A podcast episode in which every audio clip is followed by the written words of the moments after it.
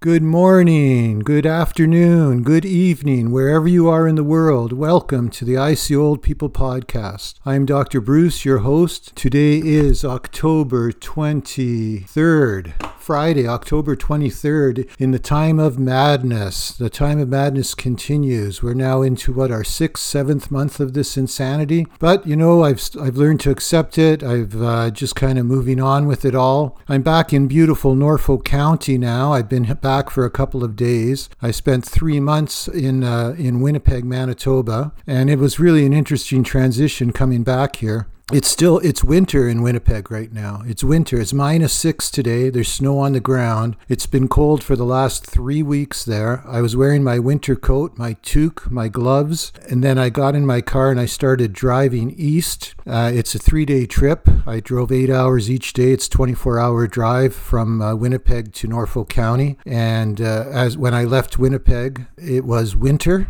I drove out of winter in northern Ontario. It was late fall, and then as I drove further in, into southern, southern Ontario, it was it was mid fall. And today in Norfolk County, and often called the Banana Belt, and I know why. Uh, it was 24 degrees today. I was outside in my backyard working. I was raking and cleaning up a little bit, and you know putting things the way I like them because I've been gone for three months. So I, I spent quite a bit of time back there. I was in shorts and I was wearing no shirt.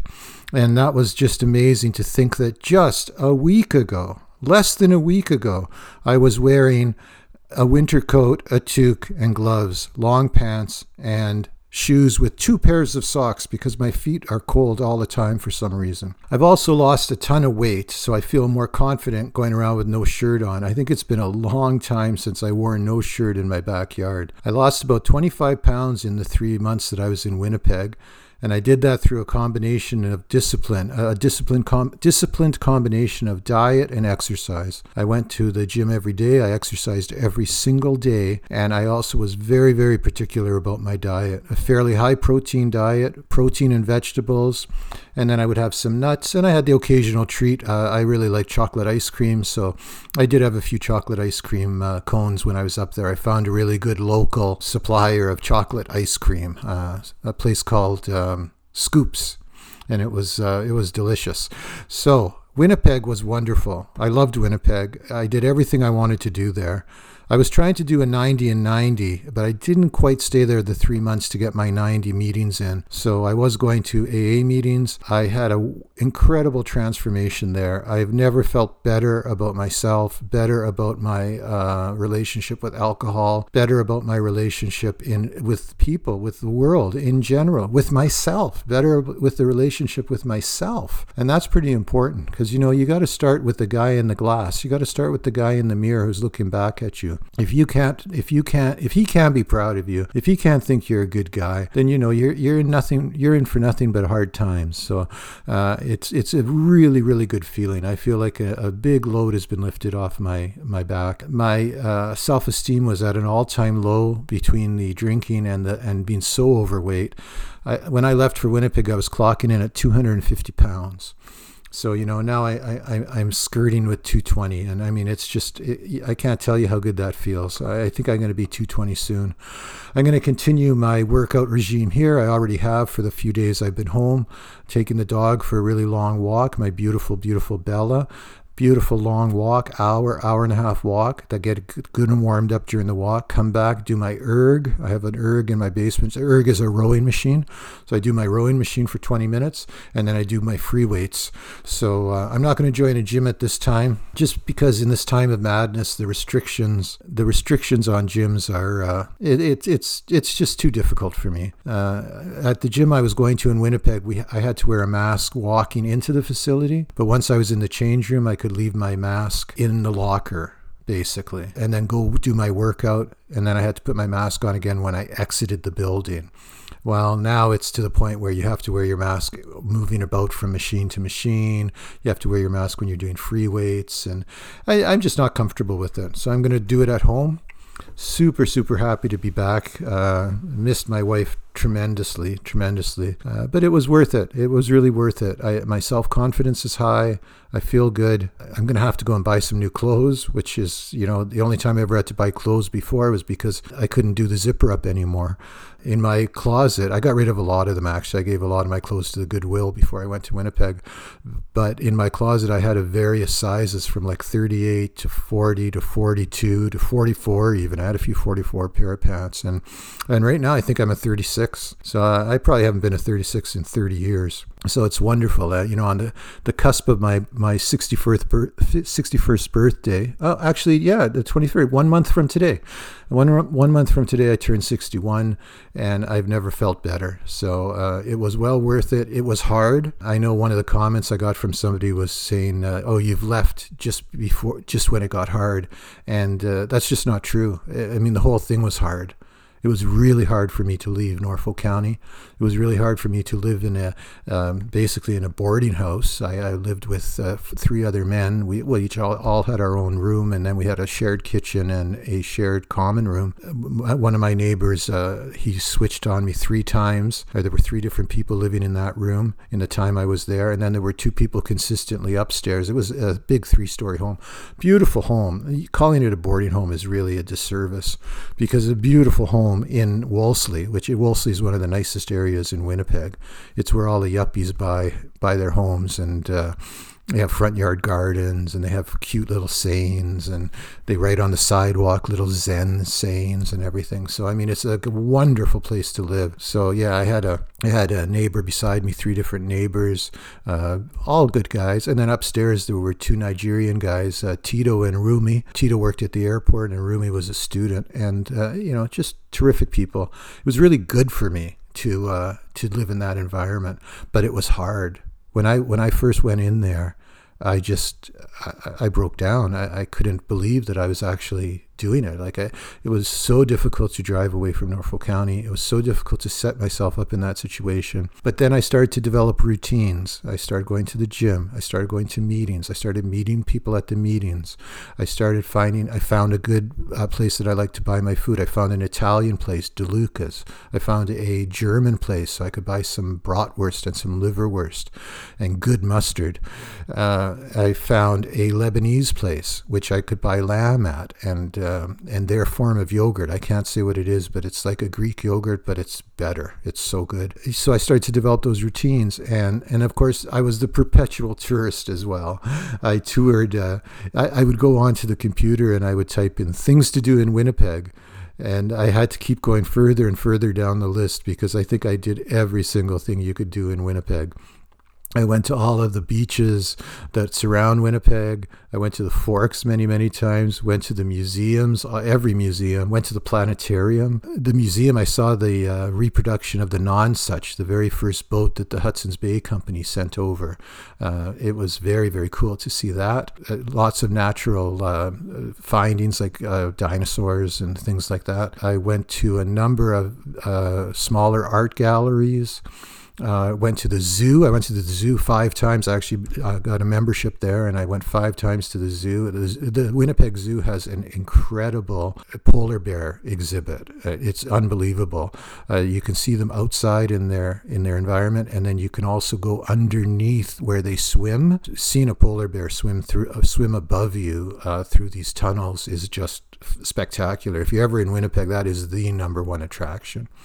And then Winnipeg also has uh, a Assiniboine Forest, a, a, forest right within the city. It's it's fantastic. To a couple of bird sanctuaries, the beaches. So the perpetual tourist. But you know, then winter started closing in. It just I, I didn't really have the outside anymore. You know, I didn't have the bike. I, I didn't have you know I couldn't go to the beaches. I couldn't I couldn't even walking became you know windy and cold and all bundled up. And this is in early October.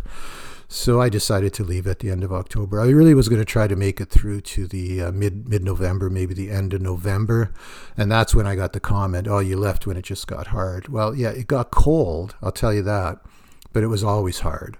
It was always hard, and and overcoming that was was part of the reason that uh, I feel so good about myself right now. I feel that I really was successful in that trip, and uh, I really come back a new man.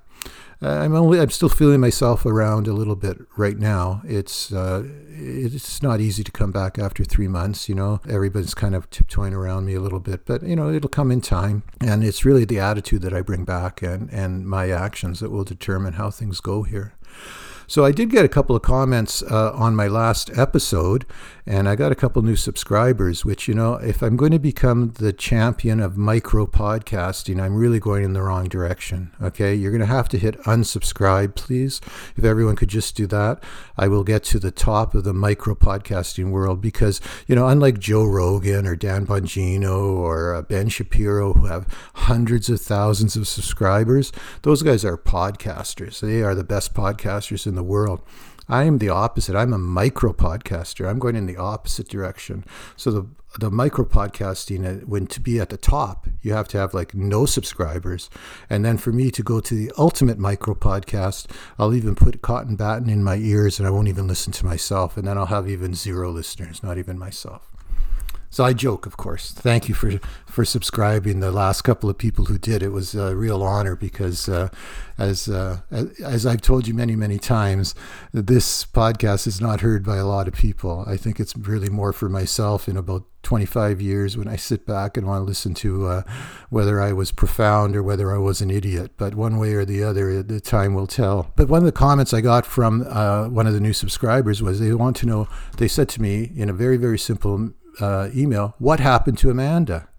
And uh, I realized when I listened back on the podcast, because I always listen to it before I do a new one, I had, just as a recap, if you hadn't listened to the last uh, episode, I read a report that I had written the day after I was in a very, very serious car accident. I, I had a number of injuries to myself, but my passenger was injured much, much worse than me.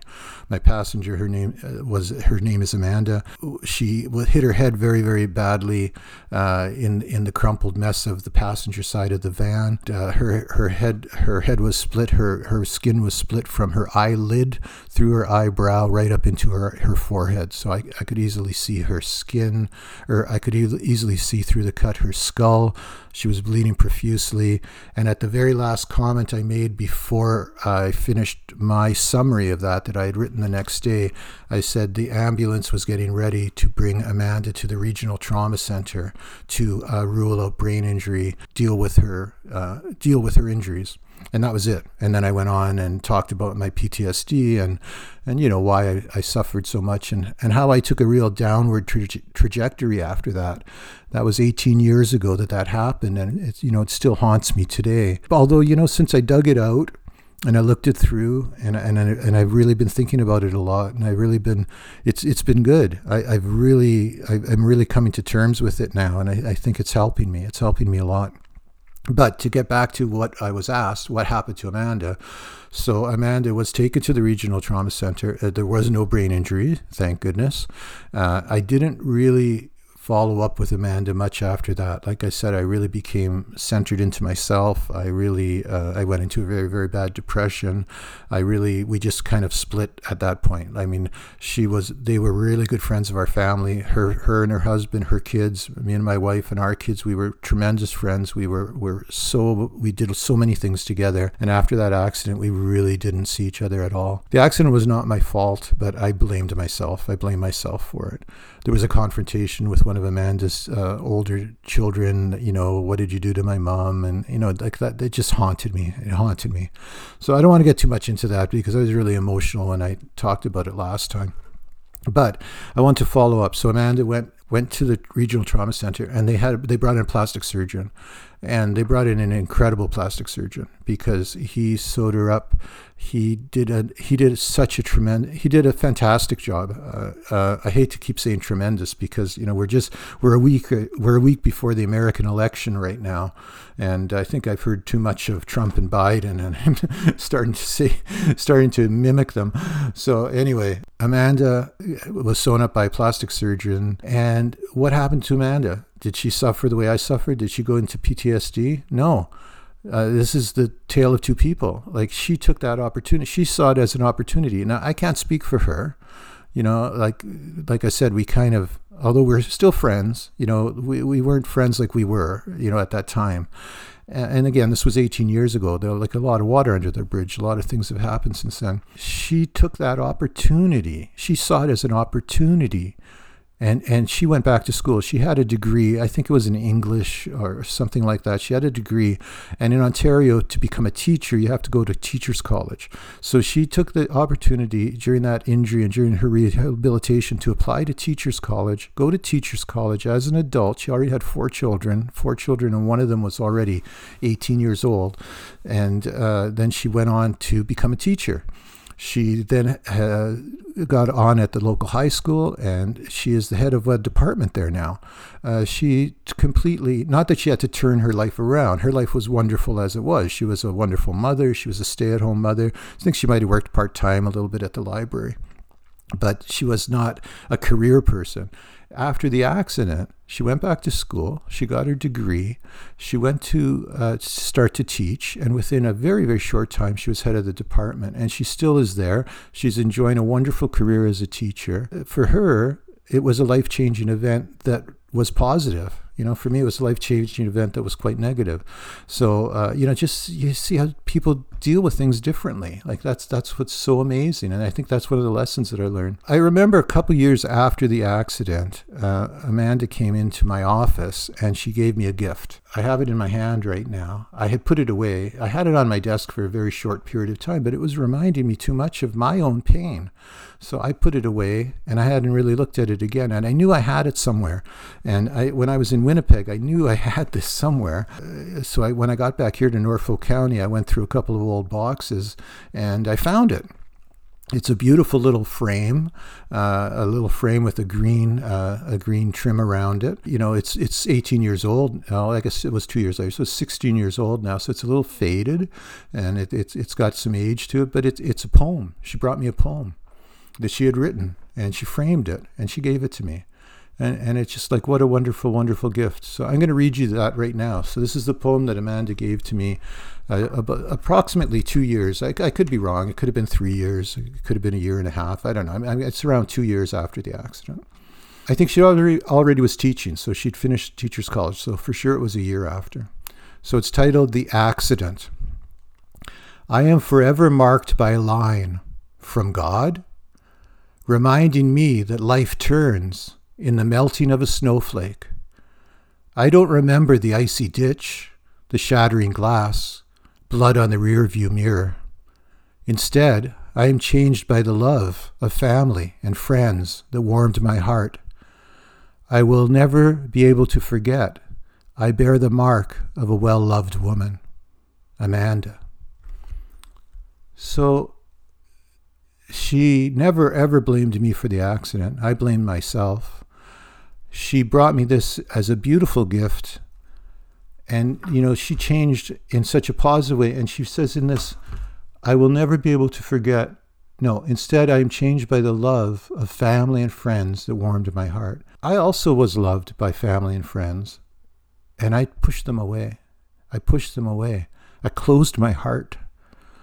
Amanda opened her heart warmed it warmed her heart and she's become this wonderful successful woman. You, you, should see her. You should see her now. Like she's just gorgeous. She's a beautiful woman. She wears her hair in this way that it kind of covers part of the scar. And, and you know the, the scar is just part of her part of her now. You know i am forever marked by a line. You know and she says from god. Like as if god gave her that line. So just i hadn't read that poem 16 years. I knew I had it, and I'm glad I kept it. I couldn't keep it on my desk. I couldn't look at it every day. That's why I put it away, but I'm sure glad I kept it. I would have been a fool to have thrown it away. It's just absolutely wonderful. I'm going to read it again. I honestly, uh, uh, just in case I missed it the first time. The accident. I am forever marked by a, a line from God, reminding me that life turns in the melting of a snowflake. I don't remember the icy ditch shattering glass, blood on the rearview mirror. Instead, I'm changed by the love of family and friends that warmed my heart. I will never be able to forget. I bear the mark of a well loved woman. Amanda. Just incredible, heartbreaking. I love it. I'm so happy that I, I went down this journey. I'm so happy that I, I found the uh, essay that I had written the day after the accident. I'm so happy that I kept this poem from Amanda and that I have it and that I was able to read it here today. And uh, it's it's part of the healing process. It's part of getting better. Like life is life has been tough for these last 18 years. I think I've reached a turning point. A turning point. It, like it's not all lost. I had a good life up until then, and I'm going to have a good life from here on in. I'm healthy. I'm ready to go. I'm, I'm ready. I'm ready for it all. I, it, it's it's time to to put this accident in my past. It, it it's time to uh, let it be nothing but a memory. Some maybe I can turn it into uh, maybe I can find the good in it. Right now, I'm just trying to make it neutral. Amanda actually found the good in it. She she became a teacher. She wrote this wonderful poem about being a well-loved woman, and uh, she found the good in it. And uh, maybe I will, maybe I will find that as well in time. So I'm really happy that you uh, tuned in today. Uh, if you listen to the end here, you know I love you and I really appreciate you. Uh, thank you so much. Uh, this uh, podcast, the I See Old People podcast, uh, you know I'm on my own here. There's no website anymore. there's no social media. You're only going to find me on on pod podcast sites, Podbean, Apple, Spotify, those types of things, and I, am really happy you're along for the ride. And if you learned something from me today about love, uh, I, I, I think that's wonderful. Again, you know, I just, I'm really, really appreciative. Thank you all for uh, taking the time to, uh, to listen to me. Uh, this has been uh, Dr. Bruce and the I See Old People podcast. I'll see you next time. Uh, if I don't talk to you before, for sure I'm going to talk to you on my birthday, which is November 23rd when I turn 61. So take care, everyone. Love you.